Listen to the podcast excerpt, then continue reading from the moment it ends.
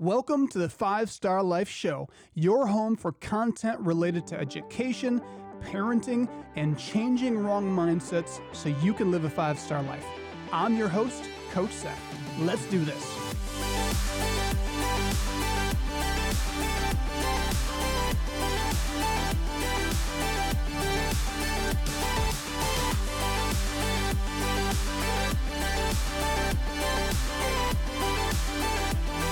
Welcome back to the Five Star Life Show. I'm your host, Coach Seth, and I'm joined in studio with my amazing co host, Coach Mia. Thank you, Seth. And we have a special guest. Um, he is the director of Five Star Basketball Player Development, uh, Tone.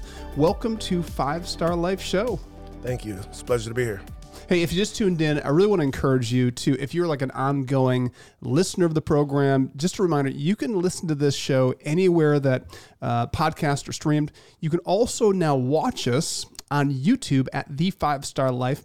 And just really want to encourage you, if you're a regular listener, if you do us a big favor, if you hit the like button, that helps us a lot. Also, take it a step further, share this with somebody else if it's valuable. That helps us tremendously as we're just trying to build this program and, and spread the word of the mission of Five Star Life, which is all about changing the face of culture, of sports, and of education.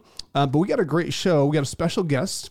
Um, and, and so I've known Tone since I was in high school. Uh, so you know, we go way back. Um, my my background, our family owned a basketball tournament company called the Red Hacker.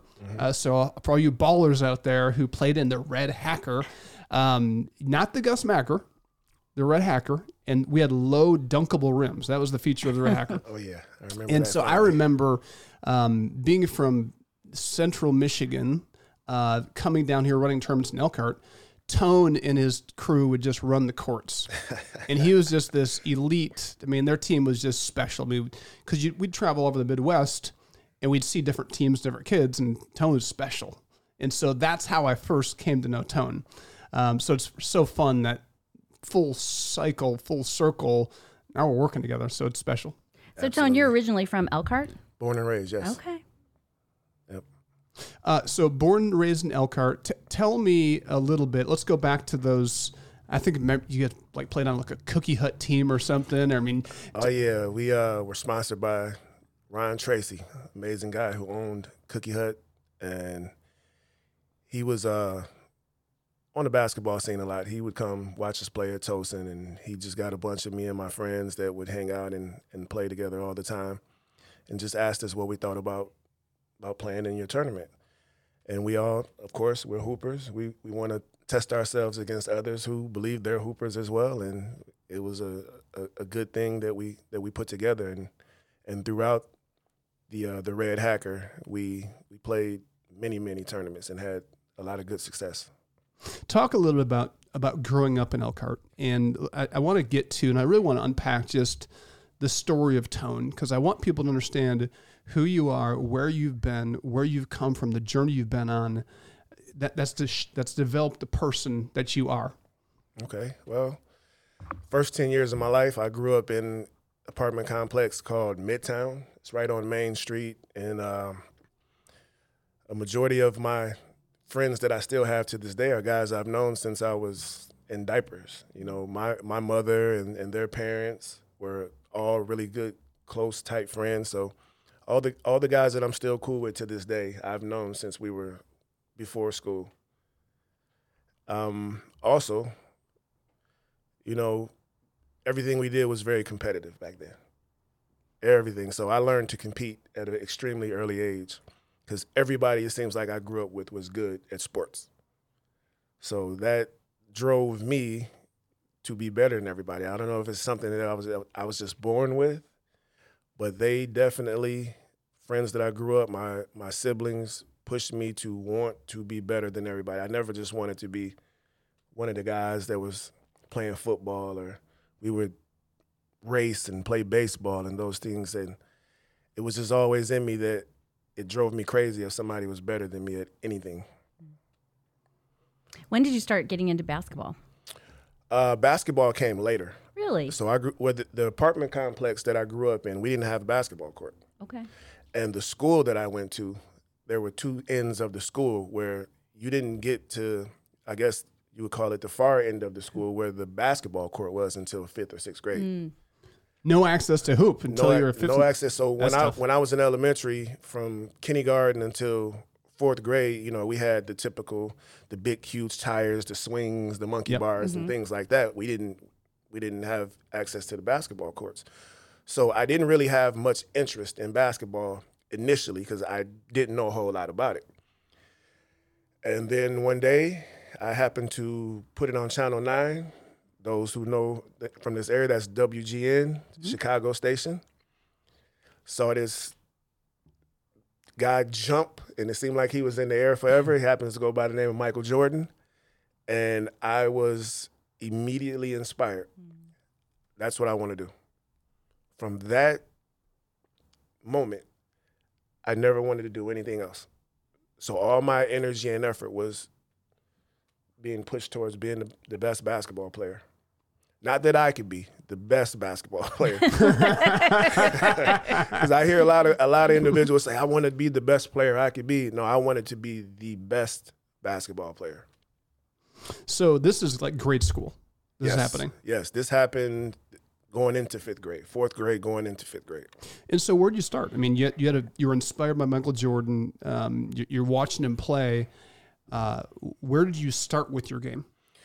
Well, like most typical inner city kids who don't have access to much, a hanger and a balled up sock. Put the hanger in, in the top of the door, you know, open it up a little bit, and it started with me shooting a sock in a hanger. So that's where the the love for trying to be the best basketball player started. A sock in a hanger, believe it or not. When did you actually start to play in an organized fashion, or when when did you start to work on? I mean, five star basketball kids today, our generation knows kids today are so blessed with everywhere you turn. There's trainers, there's programs, there's so many opportunities to get involved in the game of basketball. Yes. And back in the day, it was like, I mean, find a ball, find a hoop, and Absolutely. Um, it was all about playing as much as possible. So I started playing somewhat organized basketball in fifth grade. I was at uh, Roosevelt Elementary. Remember, uh, Coach Lewis had recognized that I was an athlete, and it just kind of came pretty easy. Like it was, it was God given gift that I that I could outrun and outjump everybody. And then to add to that, you know, I had the the desire and the fire to be better than everybody else. So it was just kind of athletics was just natural marriage with what I already had going on inside of me. when did you start to see? I mean, when you're young and you're athletic, you can see easy success. Mm-hmm. Um, when did you start to see some adversity or realize, man, I got to start to learn some things? And when did you have some people that helped you with some of those skills that allowed you to, to start to excel at a different level with better competition? I think for the most part it was a it was a trial and error thing. Again, we didn't have trainers, you know, things of that nature. It didn't really have mentors that poured into us and and thankfully I had the insight to ask a lot of questions. I asked a lot of questions. So I knew what I was good at. I knew what I wasn't good at. And the things that I wasn't good at, I made sure that when no one no one was around, I put a, a significant amount of time into those things because I could always outjump everybody. I always outrun, and scoring was kind of a, a God given gift. I, I didn't have to work hard on it, but the shooting aspect of it, the the nuances of the game, the the thinking of the game are things that I had to work on, and I had the privilege of being around and being able to see guys like Shawn Kemp, who's from here, you know, NBA All Star, Olympian, and other amazing players that were in high school, Jamar Johnson and David Colbreth, and I can I could go on and on and on. And when I was a younger guy, I would be on the sideline. Of course, I'm too small to be on the court with them. I'd always try to, but I was too I was too small to get on the court with them. So I'd see them do some things pretty much like I saw Michael Jordan and it inspired me. And I always had that in me to, man, when you made that move, like how did you your footwork and and thankfully they were always willing to answer these questions as best they could. And and I would immediately go to the court on the side and start working on that. And so that just added to, I guess you you know the young guys and girls call it their bag. It added to my bag really early, and it made things a little bit easier as I continued to progress. Love it. So we're going to take a, a quick pause, and I want to just remind everybody in our listening audience: um, you do us a massive favor when you share this or like this show. Remember, you can you can listen to this anywhere that podcasts are streamed. Also, want to encourage you. This is the year end uh, when we're filming this. We really want to encourage you if you have not read our series of year end letters, go to fivestarlife.org and subscribe to get one. We'd love to get that in your hands and then pass that along to somebody else. It's been an incredible year of transformation. We'll be right back after this. Coach Seth here, wishing you a Merry Christmas. And whether you love this time of year or this holiday season is really hard for you, I believe that Five Star Life can help. Our team has put together a series of letters that we're sending out over the holiday season. And if you enjoy this show, you'll love each letter because they're filled with stories of transformation and hope. Each letter is written in a thought provoking and inspiring fashion, which means it's perfect reading material to read around the Christmas tree with your family and friends. As a matter of fact, we encourage you to have your friends, coworkers, and families join the journey with you, whether you read it aloud together or you simply just pass it along to them. After reading it, take a few minutes to discuss the letter and what you can do to change culture. You can find this series of letters on our website at fivestarlife.org. Again, that's the number five, the word star, life.org. Welcome back to Five Star Life. Coach Seth here, and I'm joined in studio with our incredible co host, Thank you, Seth. Coach Mia, and the one and only director of Five Star Life basketball player development, Tone, is in the house. Thank you.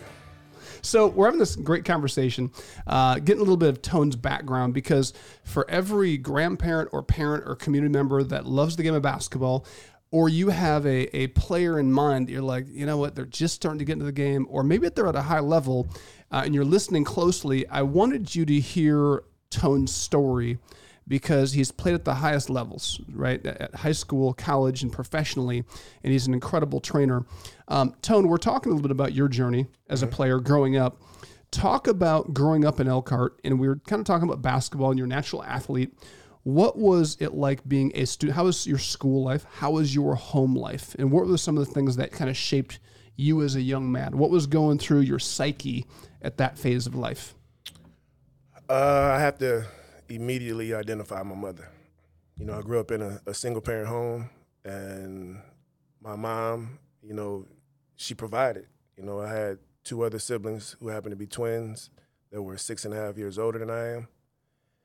And one of the things that my mom, I don't know if she purposely did it or not, but she absolutely showed me what hard work looked like. You know, she worked several jobs to make sure that we were taken care of and, you know, we had the things that that we needed. So, you know, I was I've always been an extremely observant individual. So without her telling me, you know, I was I was watching what she was doing. And to know me is to know I have an incredible work ethic. Like I, I love to be in the gym. I love to be working. I mean, obviously right now, you know, I'm doing the training, I'm spending some time in the office, and then as soon as I'm somewhat done with that, I'm never done, but when I'm somewhat done with that, you know, I head to the gym and now I'm coaching high school. So I have extremely long days and and I, you know, I credit a lot of my drive and my work ethic to my mother because she, I believe, inadvertently showed me what hard work looked like. There's something about the the missed learning that sometimes, you know, when, when we helicopter parent and we try to constantly turn everything into a teachable moment. I'm all for teachable moments, but you know, even thinking about the way you learn to play basketball just by observing and just kind of your own internal drive and hunger. Um, I- also grew up a, not in your situation, but we didn't have the trainers, so it's like watch somebody on TV and, and go try it. Absolutely. And so there was this it was very much a experiential learning process. It was and so even when you played, there wasn't like this massive pressure to perform. It was like you're being creative. Mm-hmm. It was trial and error where today one of the downsides of everything is so highly programmed out that k- kids are missing out on just the freedom to love the game Very true. and experiment and, and listen to Kobe Bryant say the same thing. Like, do you feel a lot of pressure growing up playing? It's like, no, never. Well, were you afraid to make mistakes? Never. Mistakes were no problem because that was the way I worked out my game. Yeah. And so, you know, any any thoughts to parents out there that are trying to help their kids navigate, you know, their kid has a love for the game. Mm-hmm. Any thoughts about how to how to help push them, but not not like be that helicopter in their life? Well, I believe it's it's extremely important for the kid to to have a genuine love for it, because at some point it's going to it's going to be should be get difficult at some point. You're going to have to be able to persevere, and I feel like if if you have a parent that's it's okay for a parent to introduce a kid to sports, but the kid definitely should not, in my opinion, do it because their parent wants them to do it. So I feel like parents can just allow that kid to to be a kid because I've had kids that I've worked with that their schedule has been more hectic than mine with hmm.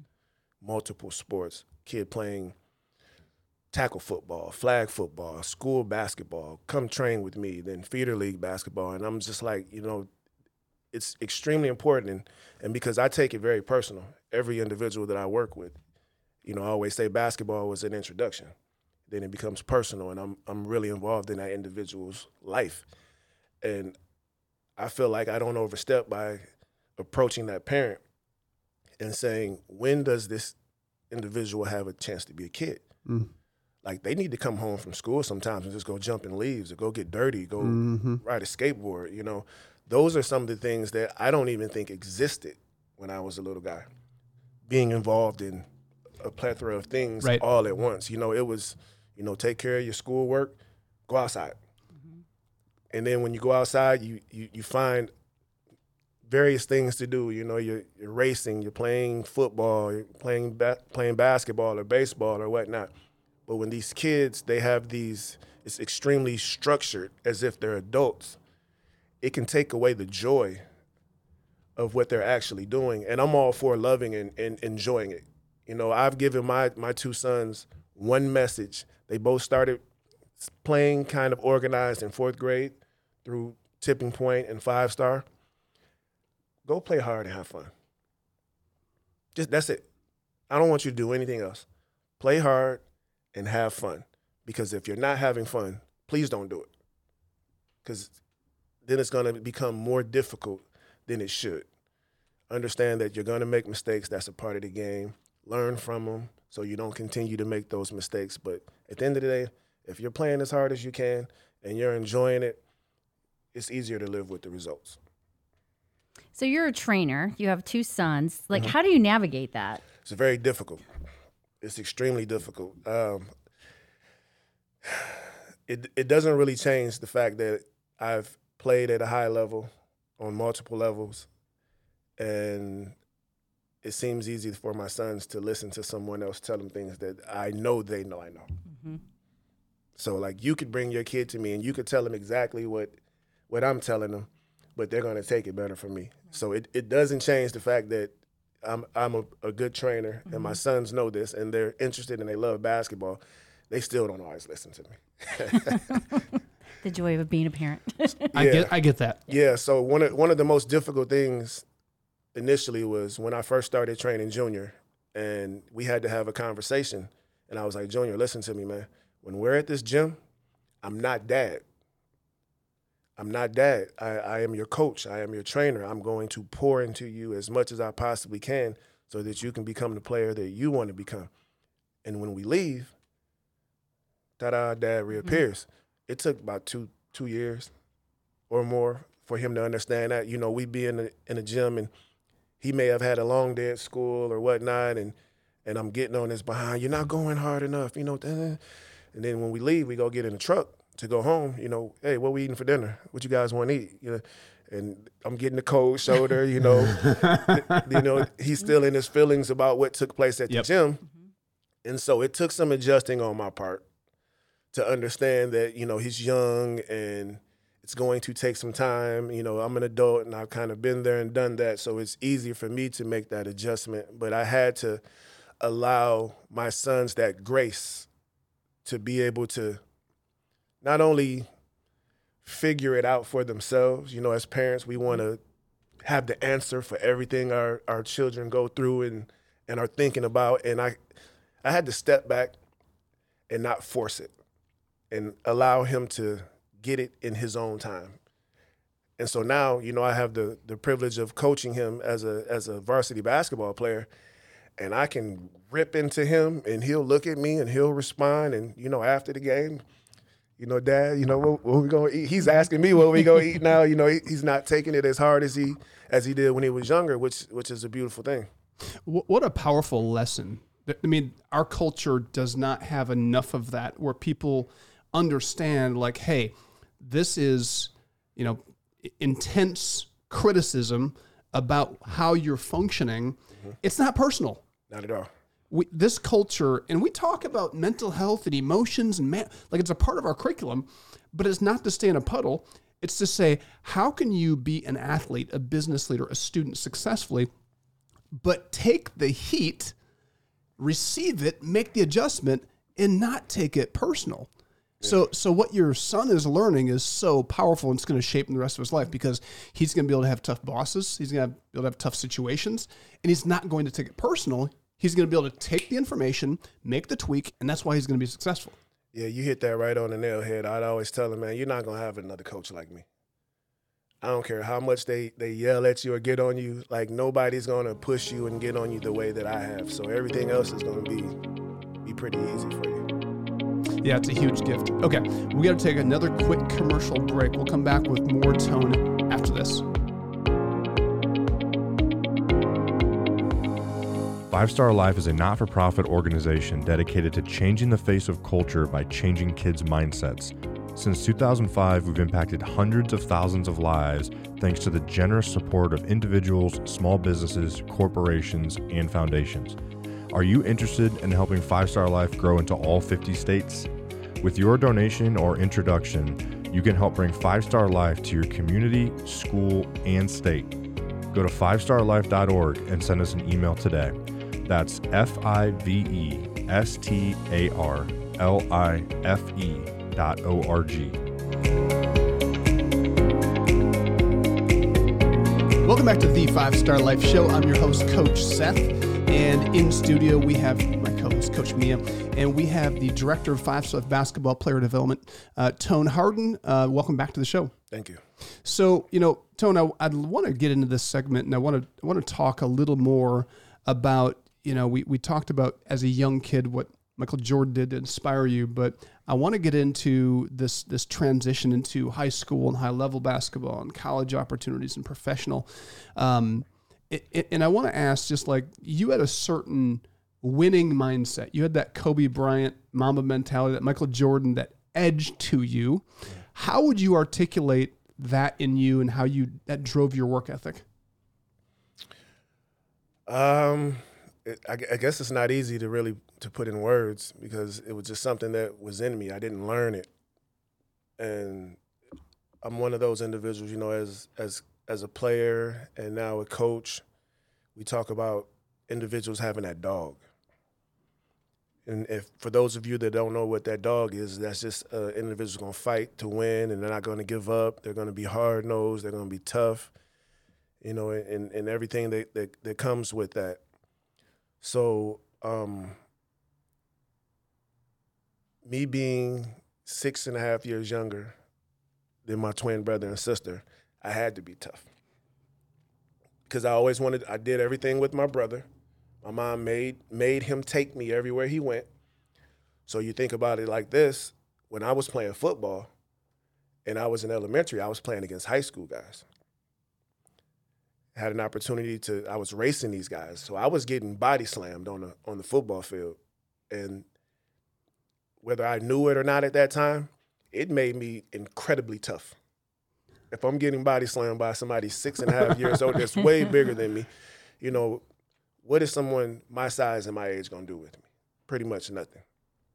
Because nobody else was playing with, you know, guys right. that were getting mm-hmm. ready to to get out of high school. So that that put something in me that again it's, it's hard to explain. I think it a lot of it came, if not all of it, came through experiences, things that I that I've witnessed, things that I've I've had to endure and and go through in my life. So the the sport part just was extremely easy compared to the life part. Well, let's talk about that because every one of the kids we work with, they have a they have an there's an athlete side and then there's just life. Mhm. Most of the time is outside the gym. Yeah. How would you deal with that? Give me an example of what were some of the things you were dealing with that, that some of our kids may be dealing with. Well, in particular, one of the things that really drove me, and don't many people know this about me. Not many people know this about me was like my father's from he's well, he's not from Elkhart, but he lived in Elkhart. So, and but unfortunately, he wasn't present the way a father should be. So that drove me to a certain extent to okay, you don't want anything to do with me. You will. You will, and one of those things that I've always been able to kind of foresee is I, I drove myself to be this amazing basketball player. And when I got to high school, you know, he showed up.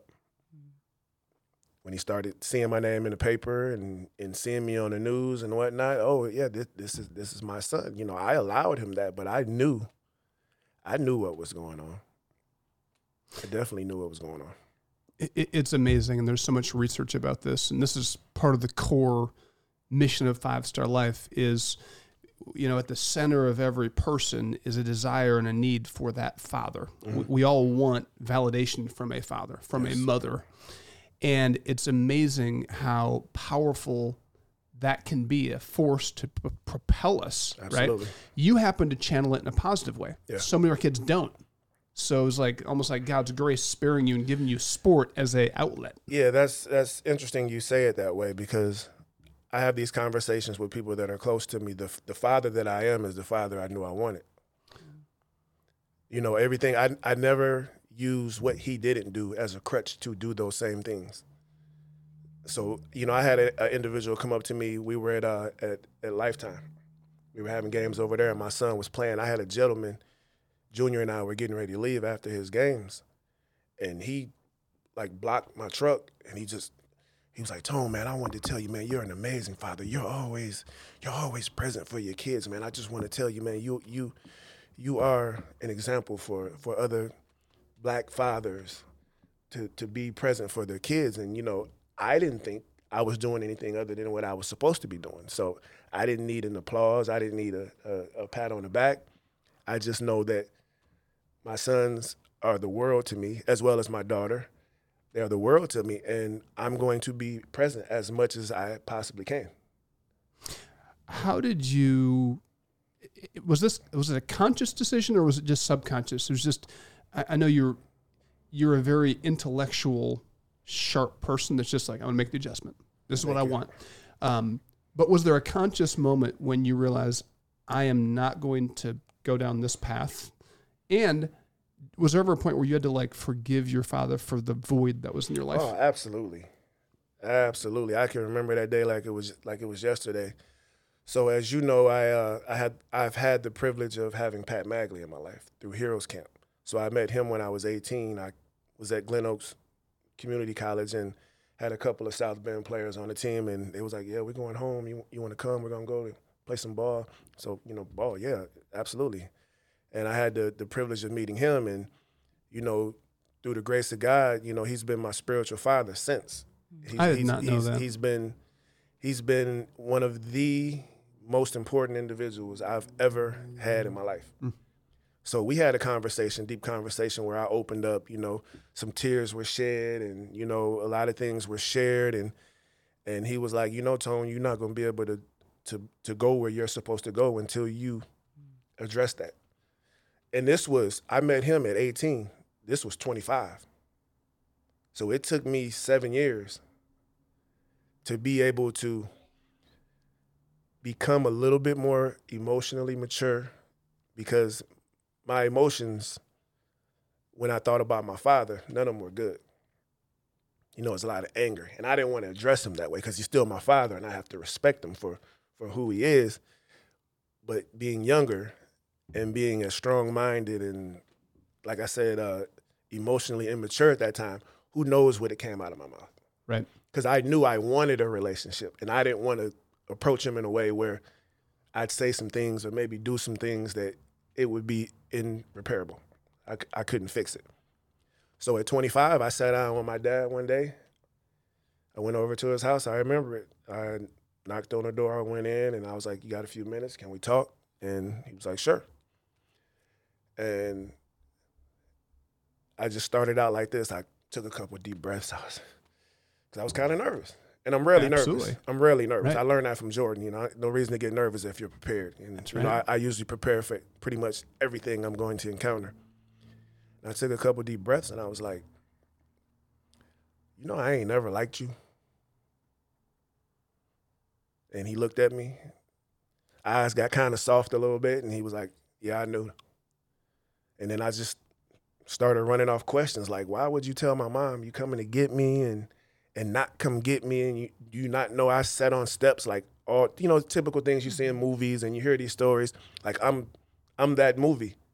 I'm sitting on the steps waiting the entire day for my father, you know, for my mom to be like, "Oh, baby, you know, something must have came up and da da da." But I knew it didn't nothing come up.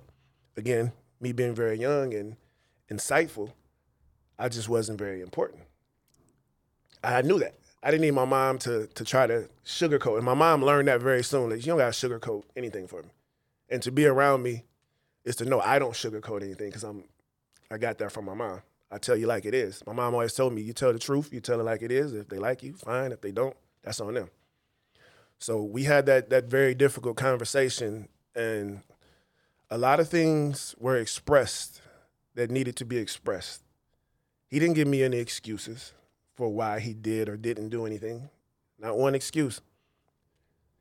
And the things that he told me, I listened, I took them in, and I told him I, I forgave him. I was like, even though I don't like you, I didn't like you, I still love you. You know, you provided me life, so, you know, I have to love you for that. And in order for me to proceed and, and progress in my life, I knew I had I had to have that extremely difficult moment. One of the most difficult moments I've ever had in life mm-hmm. was having that conversation with my father. And now we have a great relationship. It took a lot of years, but we have a great relationship. Yeah. But it also it made you the man of who you are today. Absolutely. And one thing that I've the times that I get to be with you is you have this incredible spirit. It's a loving spirit, it's a kind spirit. And just hearing about your mom, she truly did like give that to you. I mean, even the most moms should be bitter and mad that they, you know, the, the their husbands, their mate were not there. And instead she said, Oh, something came up. You Yeah. know, I probably would have been like that, you know, I would have made the the situation worse. And I just think that's an incredible uh, characteristic that your mother must have, and then Yeah. to for you to take that on and, and embrace it. Absolutely. Yeah, and and what you said strikes the heart again of the mission of Five Star Life, and what we talk about all the time is kids. At the end of the day, what majorly shapes who they are is the amount of value you place in them. Definitely. And words don't mean anything. It's your time, it's your attention, it's being there. You can make all the excuses in the world, but it's being there. Um, love it. Okay, we got to take another break and come back with more tone after this.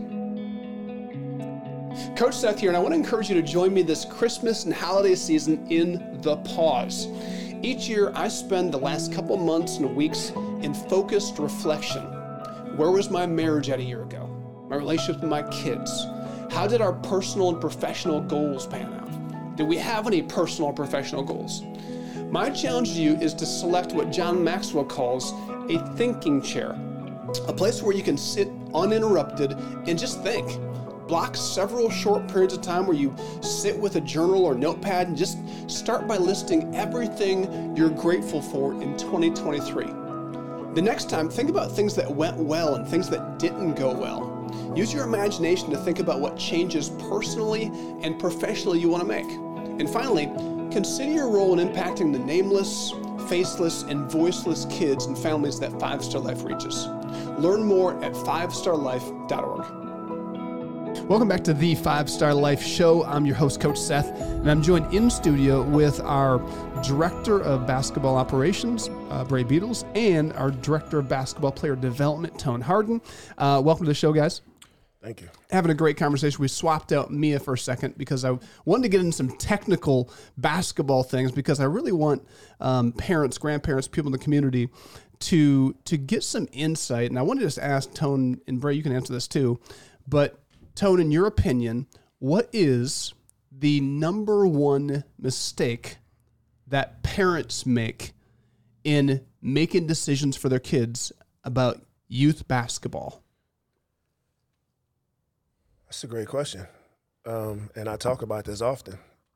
Is parents make youth sports extremely difficult at times.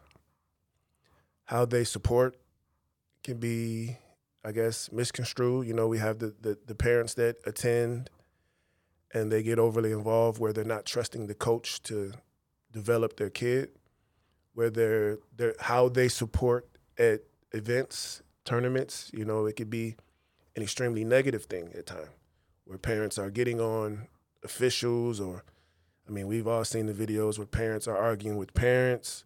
So I'm a believer that you, you find you find an organization, you do your homework, and then you find some trust and you allow those individuals to develop that kid.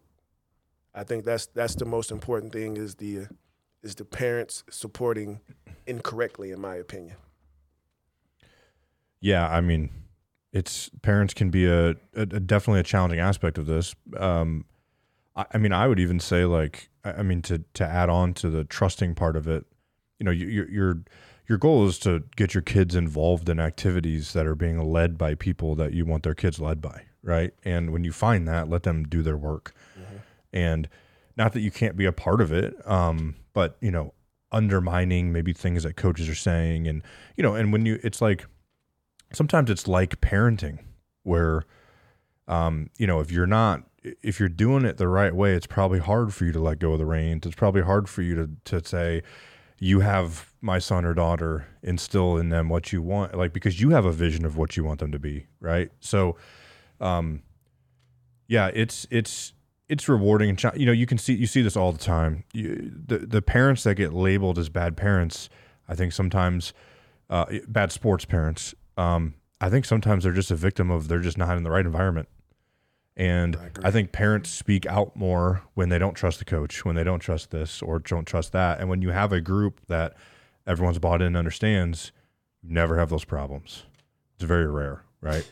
We haven't battled with much of that. We don't have, I'm just thinking of our own program. We, I'm listening to you guys talk. I'm like, we don't have a whole lot, do we? Or no. do I just miss all the bad stuff? No, I mean, we have 30 teams and you have you know, you'll have a, a case here or there, but when we go to these events and we watch these other teams play, it's it's like embarrassing, um, and and we deal with it on such a small level um, compared to that. And you know, a lot of that, I, I, we have guys like Tone leading kids. We have, you know, our vetting process of coaches takes care of a lot of that. Um, you, you know, and and it's it's you create a good program, and uh, you have great great men leading, great women leading, and that's um, that's a huge, huge part of that. Why do you think, in a nutshell, why do you think parents, no parent, goes to the gym thinking, "I want to lose my cool, I want to take control, I want to be a menace to, to this team and embarrass my kid and embarrass myself"? Why do you think parents get caught up in that trap? Education, just not knowing not knowing what's right, not knowing what should be taught, having an unrealistic expectation of, you know, maybe. Uh, honestly, you see it more with younger kids. So you'll have third, fourth graders in there, and their parents think they should be doing these advanced things when in reality they're not good enough at the fundamentals and the basics and that's what needs to be taught and that's the habit that they have to have. You see probably see it more then because it's not sexy. It doesn't look good on instagram. It's not this flashy thing that i can promote my kids doing these 17000 dribble combinations. Well watch one of tone's workouts. This isn't a knock. Watch one of my workouts. Put it on instagram. It's going to get four views. Because it's just like we're going to work on the things that apply to a game and we tell our kids all the time cool doesn't win. Like you got to do things that, that aren't cool to win yeah, I definitely agree. And one of the things that we do as uh, coaches, we make sure we have parent meetings so there's no misunderstandings. And one of the things that I make sure that all my parents of the kids that I coach is that no one talks to the official except me. I love because, that. Because I've been the player, I've been the coach, I've been the official, I've been the parent, I've been all of them, and most haven't. So I know that those officials, they have emotions just like we do. So I can't be on those coaches about missed calls or whatever the case may be. My players, my parents, the other team, like that's it's it's it makes it makes the situation that much more difficult. So our very first practice, one of the things I'll, I'll make sure I say is when we're at these tournaments, I am the only one who addresses the, the, the official. My players don't say anything to the official. My parents don't say anything to the official. It's just me. Because I'm almost positive I'm seeing the same thing that you're seeing, and I'll address it. We don't all need to be on them because it's absolutely going to affect the way that they're officiating the game. Because I've, I've been on, I've been that official that has heard those those negative things and things that shouldn't be said to anybody, let alone an official. And me being human, I've reacted. I've reacted. So I don't ever want to get that type of feeling in a- an official. So I can say some, I can say some things that the official may not agree with, but I'll say it in a respectful way, the way that I would want it said to me, sir, sir. And then I'll and then I'll express myself. Are you going to open your eyes? Sir, sir. uh, with all due respect, uh, Ex- exactly, exactly. One last question. We just have a couple minutes left. Um, I'm going to flip this. I asked about the biggest mistake, but I now, now want to ask you guys what is the number one thing parents can or should do to help their kids thrive in the game of basketball? I believe they should ask their kids more questions. Ask what they want. Ask what they think and ask what they feel. Because I believe that it's not being addressed enough. So when I'm brought these individuals, I'm asking that. Like, how you feel today? You feel like being here today? Like if there are days when you have an extremely long day at school, which, you know, we've all experienced, I'd rather you tell your parent and they message me and we reschedule because I know what I'm going to be expecting once you get on that court and the standard that I have for myself and the individual that I'm working with. So I just believe it'd be a great idea for parents to like really be transparent with their kid and, and ask what they're thinking, how they're feeling. You know, are you enjoying this? Is you know, whatever the case may be, they need to have those those conversations so they're not just assuming that their kid is enjoying this. Because one of the things I tell every new individual that works with me, I am not for everyone. I'm not for everyone. And I know this because I'm I'm I'm extremely passionate about what I do, how I do it, and it's just not for everybody. So when when I'm getting on a kid, they need to be there because they want to be there and they and they know that they're getting something out of it. And I think that those are conversations that need to be had between kid and parent. I mean, I would say support them, and that's what do you mean support them? Um, like, like yeah, take them to practice, but like, why don't you tell like compliment them? Like, like don't when they get in the car, don't tell them all the bad things they just did. Find find keep you because you're an instrumental part of of them keeping their love for the game, uh-huh. and so many players start to resent whatever sport they're playing because they get in the car and mom or dad are like, I cannot believe you did this. I cannot believe you did that. Now, there's certain accountability steps in there that I think are re- are very reasonable for parents to address. But why don't when your kid gets in the car, why don't you tell them, man, I love what you did on that possession, and even if it's one possession, who cares? And just leave it at that, and stop stop just constantly nitpick because they're getting it from us. They're getting it from coaches who are trying Right. to push them Yeah. right? And uh, so I, I would say support your kids. Talk about the positive things that you have seen and and and like, and watch them do those things again because they want to please you. Yep. I- I- listen, and I would tell every parent, grandparent, anybody in the community out there that the best thing you can do for your athletes is to get them involved with with these two men in the five star basketball program, B- because you can then, as a parent, just be a parent, and there's nothing like it in the world of being able to just. I can be a parent. I don't have to be the coach and the trainer and the person that's driving this. I, I can I can let them do that for me and but that does mean as a parent, I have to shift my mindset. And I'm former like I played in college. I can't vicariously try to live my life through my kids. Right. So we we are out of time. Uh, we're going to bring you you both on again soon because this is just this is so good.